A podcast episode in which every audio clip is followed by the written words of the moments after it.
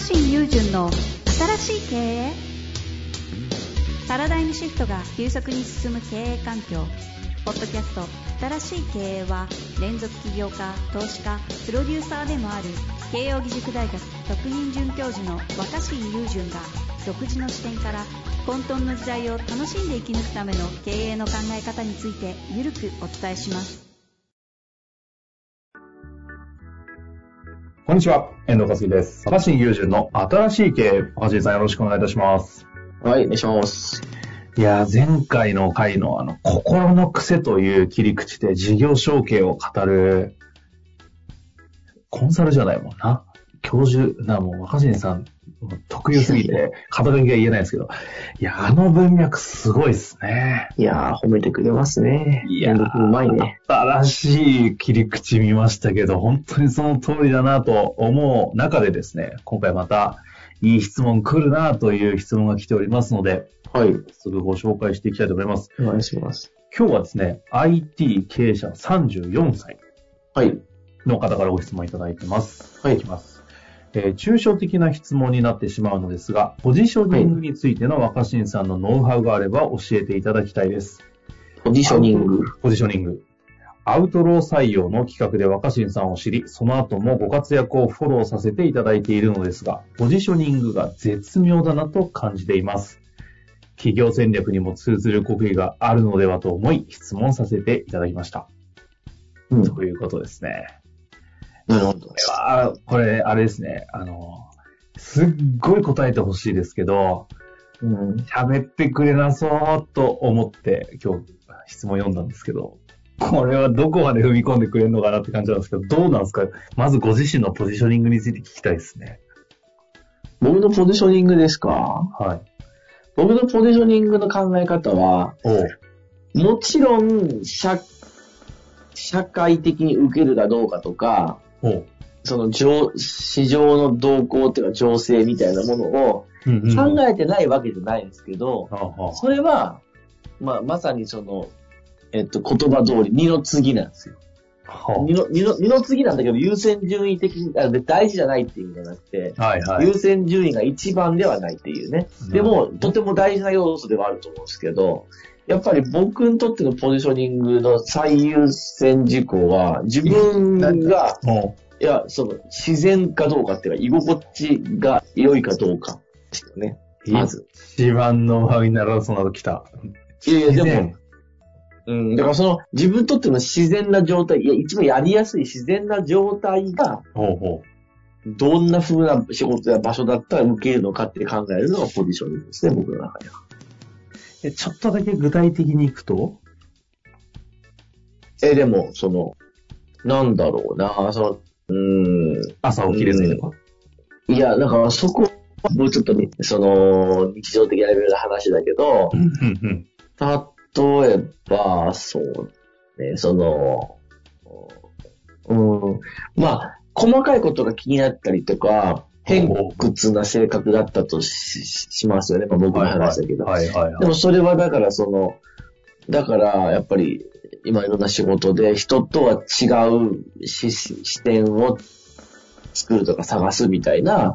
仕事になってるわけじゃないですか。それはもともとそういう仕事があるなとかそういう役割を担った方がいいなっていうのは先にあったというよりは、まあ、自分自身がどん自然でいるとどんな状態なのかっていうのを。考えた上で、どこにどうやったとハマるかっていう、そのちょうどいいマッチするとこ探すっていうか。あ、じゃあ、あーあの、よく、なんつうの芸人の話的な、あの、メタファーで言うと、あの、あの椅子を取りに行くみたいな感じってよく言うじゃないですか。うん。そういう感じじゃないってことですね。まあもちろん、そのね、僕だってね、あの椅子がいいなとか、池上彰さんみたいになりない、なりたいなとか、はいはい。すごい。林はいはいはい。先生みたいな、ところジョージみたいなやな、な、なくはないよ。本気でじゃあと、ところジョージさん被るとかありますね。でもじゃあ本気でそこを逆算して目指すかっていうと、それもやっぱり自分がそれに向かうわけで自然じゃなくなっちゃう。自然体ではいけないかもしれない。あやっぱり自分が自然体でいると、その全体の話につながるけど、どんな自分がその、人間として、人間として癖を持ってるかみたいなね。人間の癖みたいなのあるよ、自分の。はいはいはい人間の癖を自然と出せることが大事だと思ってて、その自然と滲み出る癖に合った役割とか、ポジションってなんだろうっていつも考えてますね。そうかそうか。ポジションを探してるというよりも、この自分の癖みたいなものがあったポジションはどこだろうって考えてるんですね。うん、そう。あの、すごく、その、うんポジショニングっていうところで言うと、すごいやっぱポジショニングで常に不利な立場に立たれるっていうのは、ほうほうほう。あの、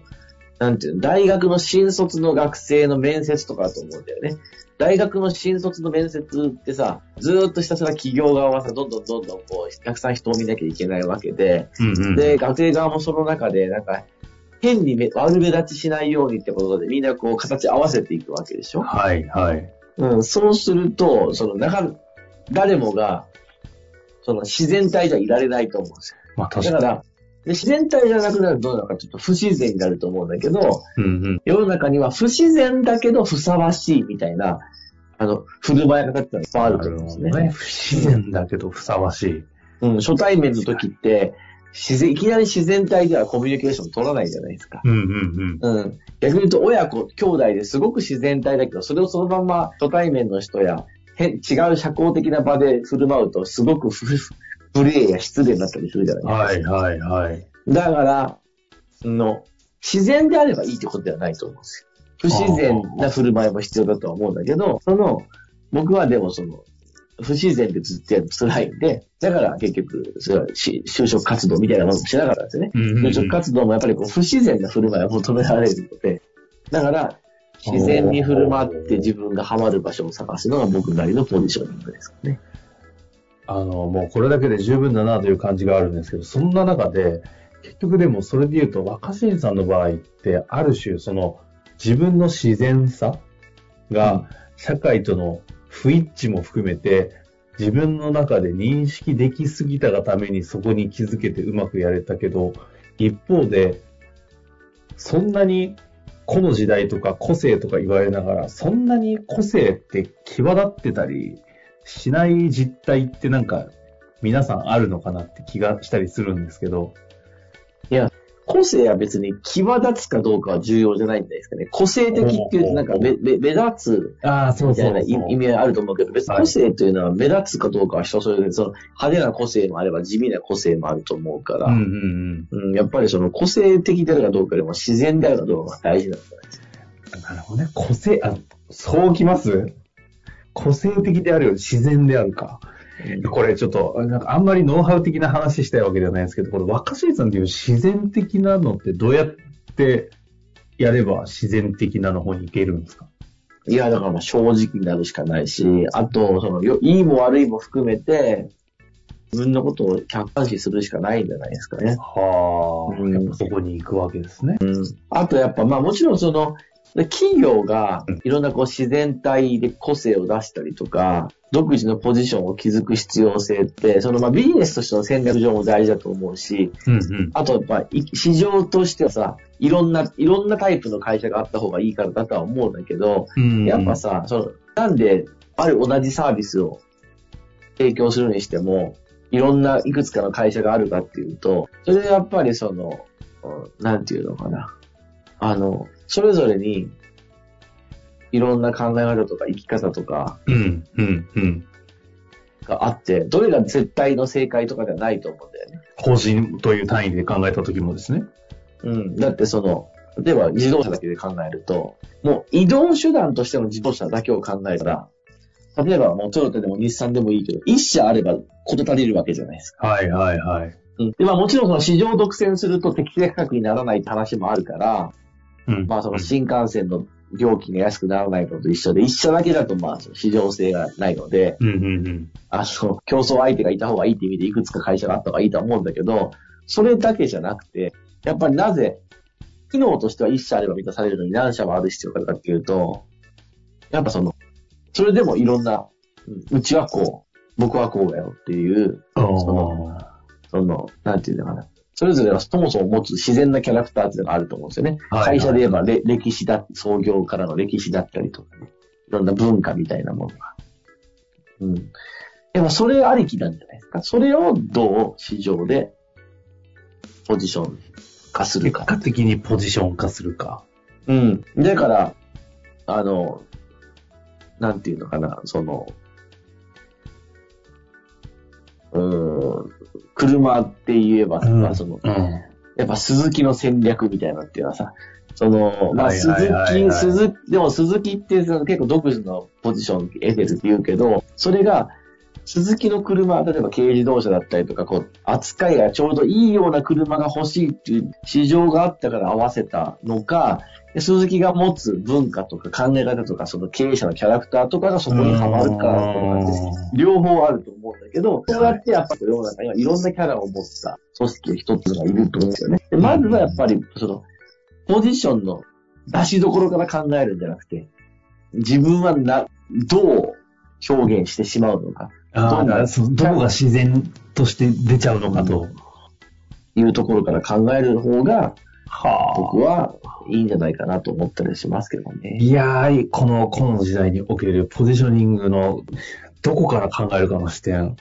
いや、その若新さんが言うと、ちょっと体現者なんで、何も言えないですね。いやいや、その、いや、その方が結局、かっこいい言葉で言うと、